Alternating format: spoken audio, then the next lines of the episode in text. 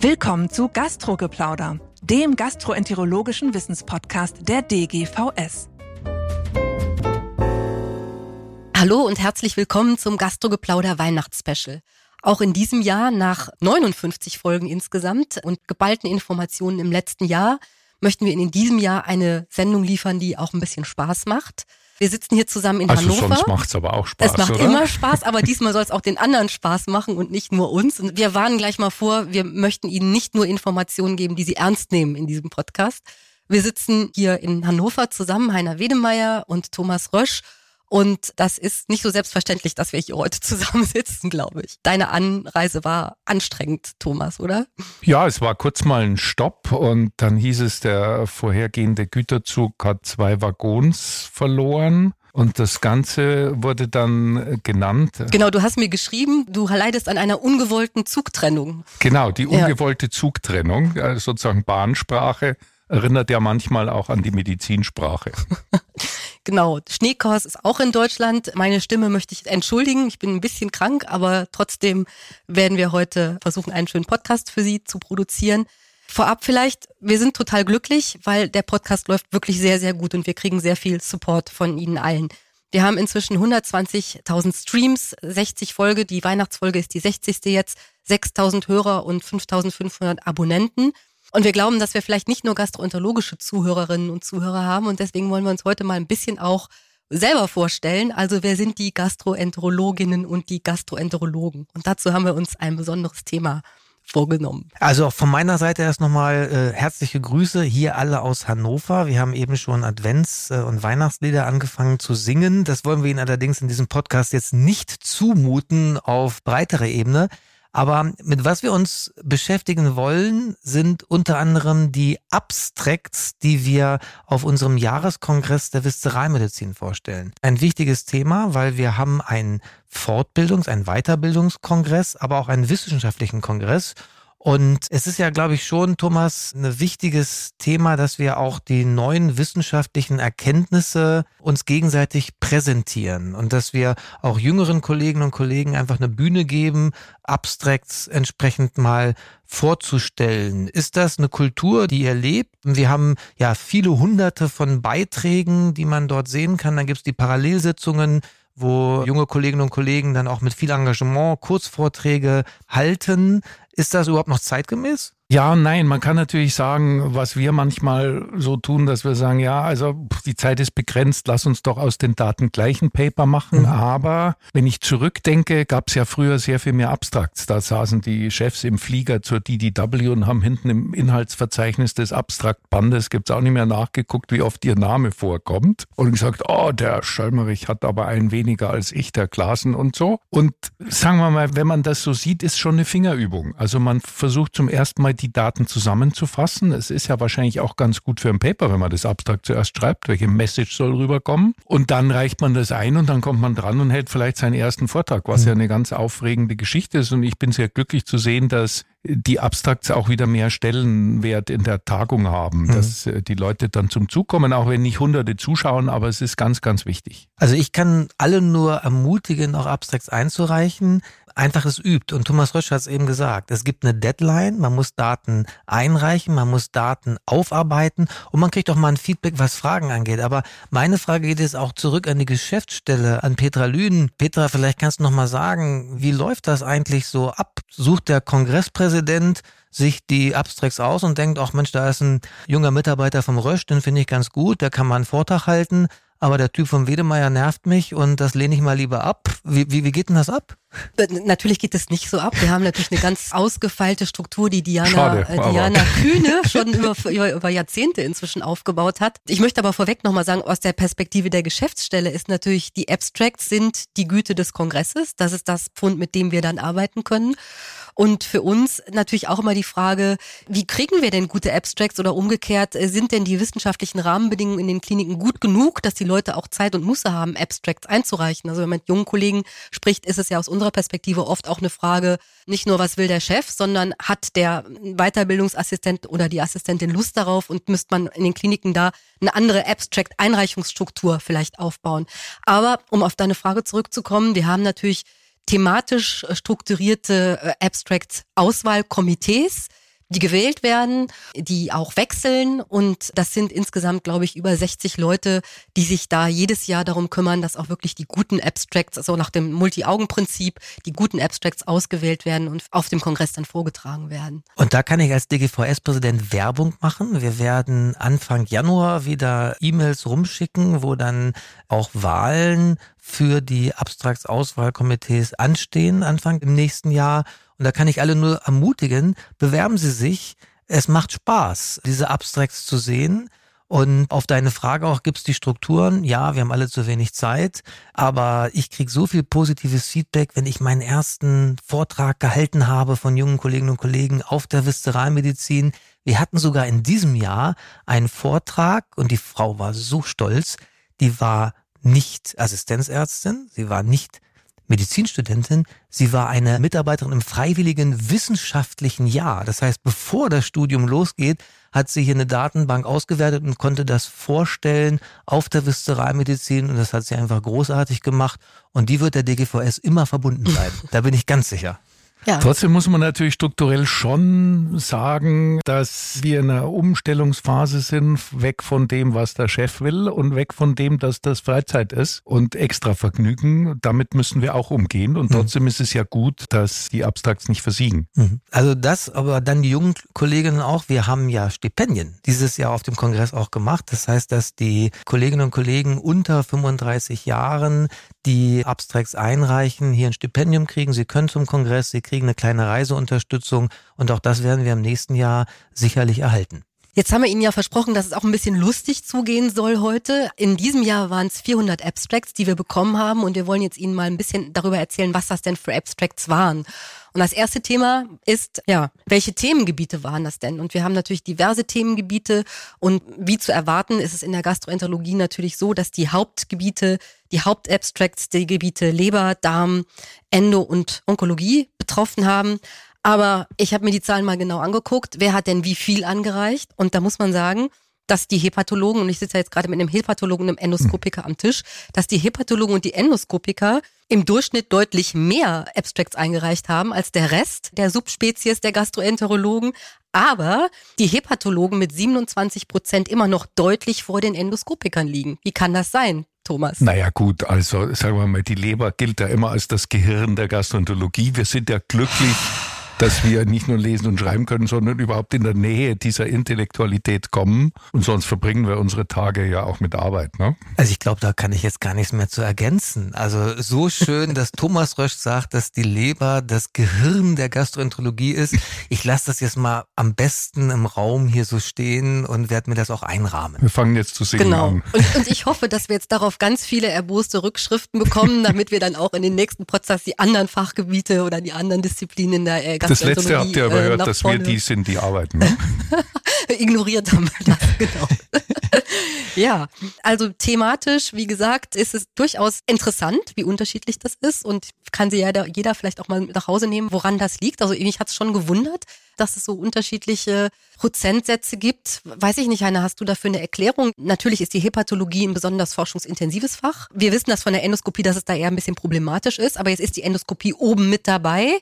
Und andere Bereiche aber eben vielleicht nicht so. Wieso gibt es so Unterschiede in der Gastroenterologie? Also es gibt immer verschiedene Gründe. Das eine sind strukturelle Gründe. Wer hat gerade seinen Jahreskongress mit der Subdisziplin vielleicht im anderen Bereich gehabt? Ich bin ehrlich gesagt auch enttäuscht, dass einige von den anderen Disziplinen könnten ein bisschen mehr beitragen. Die möchte ich auch ermuntern, das zu tun dass die für die Hepatologie das eine besondere Bedeutung hat, ist auch so ein bisschen der Jahreszeitanordnung gegründet. Die GASEL, die Leberforschung, tagt im Januar dann der Europäische Leberkongress im Frühjahr und wir haben einfach Platz im September uns dort zu präsentieren. Und dann gibt es auch sicherlich eine gewisse Historie in den großen Kliniken bei uns in Hannover. Die DGVS ist einfach gesetzt. Da wollen die Leute hin, da ist ein Austausch und wenn man eine kritische Masse hat, macht es auch Spaß zu diskutieren in diesen entsprechenden Runden. Aber nochmal, alle müssen teilnehmen. Thomas und ihr habt, glaube ich, echt aufgeholt in der Endoskopie. Ich glaube, es ist schon gut. Aber es, es also man kann ja vielleicht, man muss so ein bisschen unterscheiden, was ist das? Mhm. Bei euch gibt es ja Grundlagenwissenschaft mhm. und klinische Forschung. Bei uns gibt es überwiegend klinische Forschung. Mhm. Wenn man das differenziert, dann ist, glaube ich, im klinischen Teil stehen dann beide Fächer mhm. jetzt äh, mhm. vermutlich ähnlich da. Wir wollten Ihnen auch ein bisschen was über das Zeitverhalten des Gastroenterologen, der Gastroenterologin erzählen.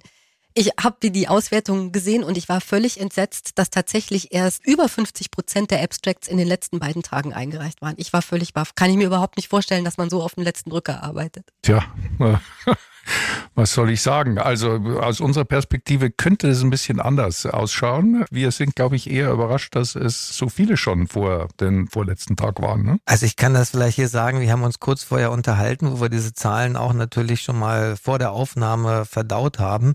Und Thomas Rösch und Heiner Wedemeyer waren ebenso überrascht, aber genau andersrum.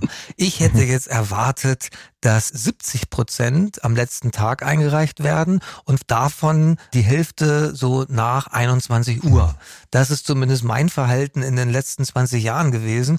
Und ich war total überrascht, Petra, dass du überrascht warst, dass wir äh, alle so spät sind. Aber das zeigt ja, ich bin ja beeindruckt, wie du denkst, wie gut organisiert wir sein. Ich glaube, das Einzige, was es hat sich ja so ein bisschen verbreitet bei den großen internationalen Kongressen, ist, wenn man, wenn zu viele zu spät einreichen, dann crashen die Systeme.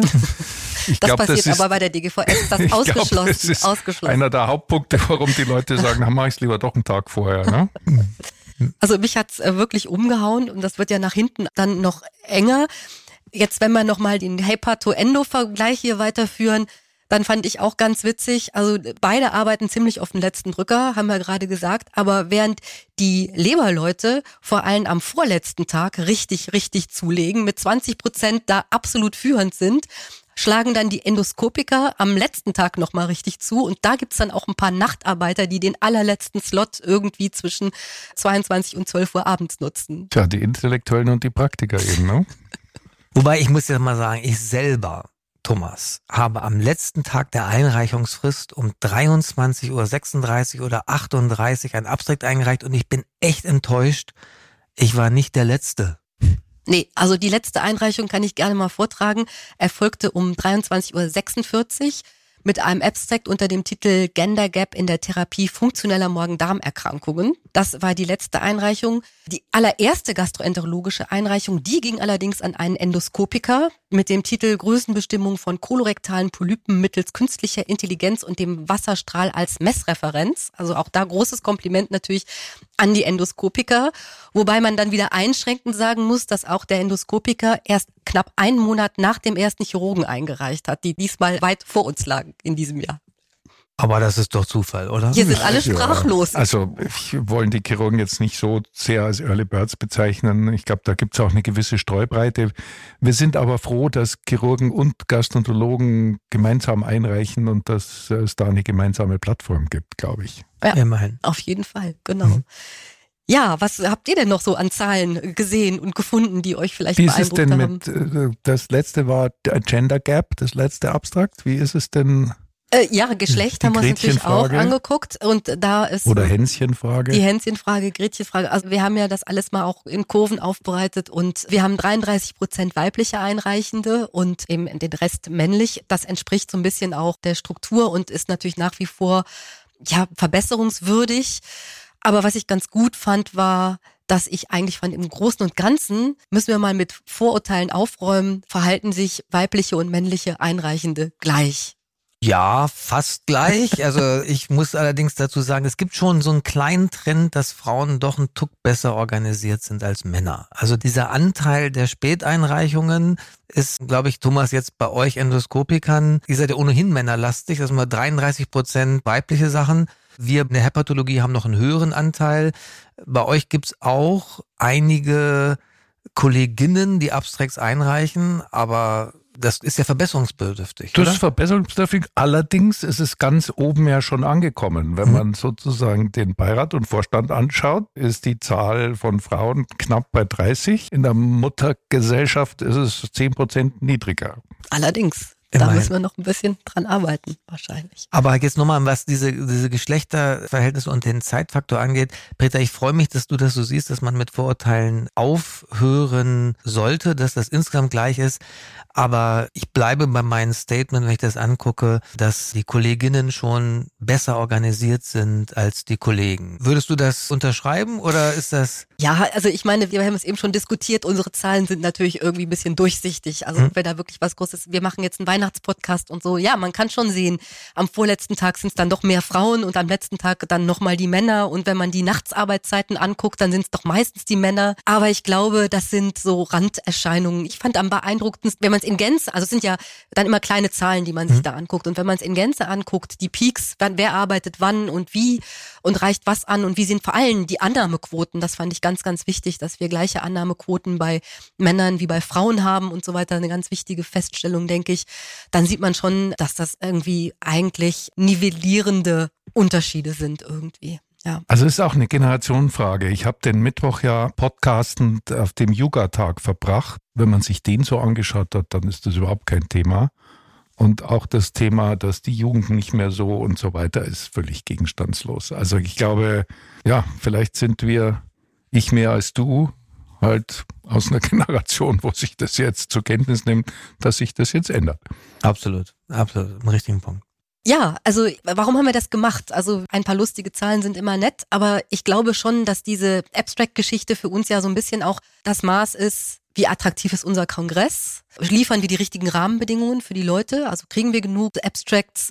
Und ja, was können wir uns da für die Zukunft wünschen? Vielleicht können wir abschließend doch noch mal ein bisschen sagen, der Kongress dieses Jahr war, glaube ich, wieder ziemlich gut. Also wir sitzen ja hier nicht, um uns selber zu beweihräuchern, sondern wir sitzen ja eigentlich hier, um auch ein bisschen Input zu bekommen. Unser Empfinden war schon so, dass er gut angenommen war, aber wo seht ihr denn vielleicht noch Verbesserungsbedarf? Also jetzt auch aus Sicht des Vorstandes unserer DGVS brauchen wir das Feedback auch von unseren jungen Kolleginnen und Kollegen. Ich glaube, wir haben viele neue Formate auch ausprobiert in den letzten Jahren für die Abstract-Einreichung und Diskussion, finde ich, haben wir ein gutes Forum gefunden mit den kleinen Sitzungen, wo man äh, direkten Austausch mit den Präsentatoren haben kann. Es gibt andere Projekte, wo ja mehr Posterdiskussionen sind, aber dann ist immer die Diskussion, dann kommt keiner beim Poster vorbei, lohnt sich der Aufwand hier in der DGVS und das muss man mal ganz klar sagen, das ist der einzige Kongress, den ich kenne, wissenschaftlich, in welchem Fachgebiet auch immer, wo jedes angenommene Abstract ein Kurzvortrag ist. Und das übt. Und das möchte ich auf jeden Fall weitermachen und das muss man einfach weiter tragen. Auch alle Hörerinnen und Hörer des Gastrogeplauders sagen Sie das weiter. Wir haben verschiedene Formate, wir haben auch Fallberichte, die man dort präsentieren kann. Und ich glaube, es ist eine Chance, die wir alle mehr nutzen sollten. Mir macht das Spaß, wenn ich irgendwie einen Slot habe. Ich gehe immer in irgendwelche Parallelsitzungen rein, höre mir die jungen Leute an und das werden wir mit Sicherheit im nächsten Jahr auch weiter tragen. Also ich glaube, man kann einen Bogen schlagen. Es gehen ja viele Leute hin, um sich fortzubilden. Da stehen dann andere Leute, die sagen, wie es ist oder sein soll. Aber die Frage ist doch erlaubt, worauf beruht das denn? Und dann kommen wir auf Evidenz statt Eminenz und beruhen darauf, dass das, was wir sagen, eigentlich darauf beruhen soll, dass andere die Bergwerkarbeit machen, um diese Evidenz zu erarbeiten. Und das sind die Abstrakts, letztlich, zumindest meistens. Und das dürfen wir nicht vergessen. Und diese Message sollte, glaube ich, ganz klar rauskommen, dass wir nicht nur ein Fortbildungsverein sind, sondern eine Evidenzschmiede. Und daran mhm. sollten wir festhalten. Ja, für die Geschäftsstelle nehme ich, glaube ich, mit noch gezieltere Ansprache. Ich glaube, da sieht man doch an der einen, wir hatten eben schon das Thema der unterschiedlichen Aktivität in den verschiedenen Gebieten. Das ist, glaube ich, was, was wir in der Geschäftsstelle so mitnehmen können. Ja, wollen wir noch eine Weihnachtsrunde machen, eine abschließende? Ja, liebe Petra, lieber Thomas, zum Ende des erfolgreichen Jahres 2023, was sind unsere Wünsche, unsere Ratschläge an unsere Gastro-Geplauder Hörerschaft? Und Thomas, ich fange einfach mal an. Als Hepatologe, ich habe jetzt mal einen Ratschlag für die Endoskopiker. Ich beziehe mich da auf meine Lieblingsausgabe, was medizinische Zeitschriften angeht. Das ist das British Medical Journal, die ja immer diese spezielle Christmas Edition haben. Und die haben im letzten Jahr eine Studie publiziert, die sich auf Monty Python bezieht. Und wenn ich das jetzt so richtig sehe, ihr Endoskopiker steht ja den ganzen Tag nur rum. Und eure Schrittzähler sind ja wahrscheinlich geringer als wir Hepatologen, die einen Konsil nach den anderen machen und durch die ganze Klinik rennen.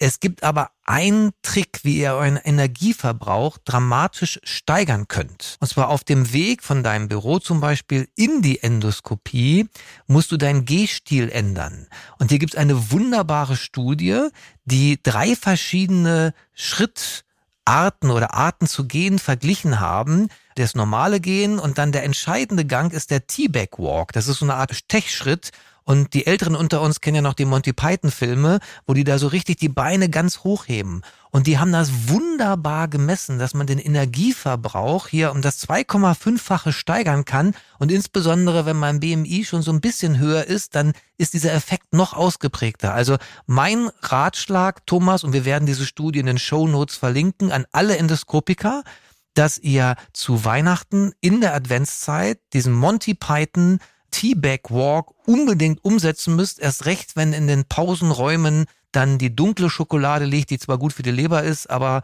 was die metabolischen Erkrankungen angeht, doch das eine oder andere Problem auslösen kann. Also mein Ratschlag an die Endoskopie aus der Hepatologie. Ja, vielen Dank. Wir werden das üben. Allerdings bin ich mir nicht ganz sicher, ob ein deutscher Endoskopiker im Stechschritt zu seinem Patienten gehen soll. Das geht vielleicht nur unter Propofol. Ihr habt es da leichter. Ihr könnt dann sagen, äh, dem Patienten, der hat ja eine Enzephalopathie und das war gar nicht so. Ich kann dich aber beruhigen, es sagen wir mal längere anstrengende Prozeduren, in die wir jetzt auch geraten, sind unter Umständen ganz schön anstrengend und mit Röntgenschürze spitzt man sowieso mehr. Also es wird eine Mischung aus beiden. Genau, ich greife den Ball dann mal auf oder drehe das Ganze um und sage, mein Ratschlag an alle Nicht-Endoskopiker ist, schlendern Sie gemütlich über die Station, stecken Sie die Hände in die Hosentasche und ja, schlendern Sie gemütlich Richtung Jahresausgang. Ja, liebe Kolleginnen und Kollegen, nochmal danke von unserer Seite, dass Sie unserem Gastrogeplauder über das ganze Jahr so gewogen waren. Uns hat Spaß gemacht. Wir hoffen, Ihnen macht es auch Spaß. Und ihr Lieben, wir machen weiter. Richtig, Thomas? So ist es. Und zum Abschluss frohe, frohe Weihnachten. Weihnachten. Das war Gastrogeplauder, der gastroenterologische Wissenspodcast der DGVS. Alle Informationen und Links zur Folge finden Sie in den Show Notes und unter dgvs.de slash podcast. Haben Sie Feedback oder Fragen zur Folge oder möchten Sie ein Thema vorschlagen, dann schreiben Sie uns an podcast.dgvs.de. Vielen Dank fürs Zuhören und bis zum nächsten Mal bei Gastrogeplauder.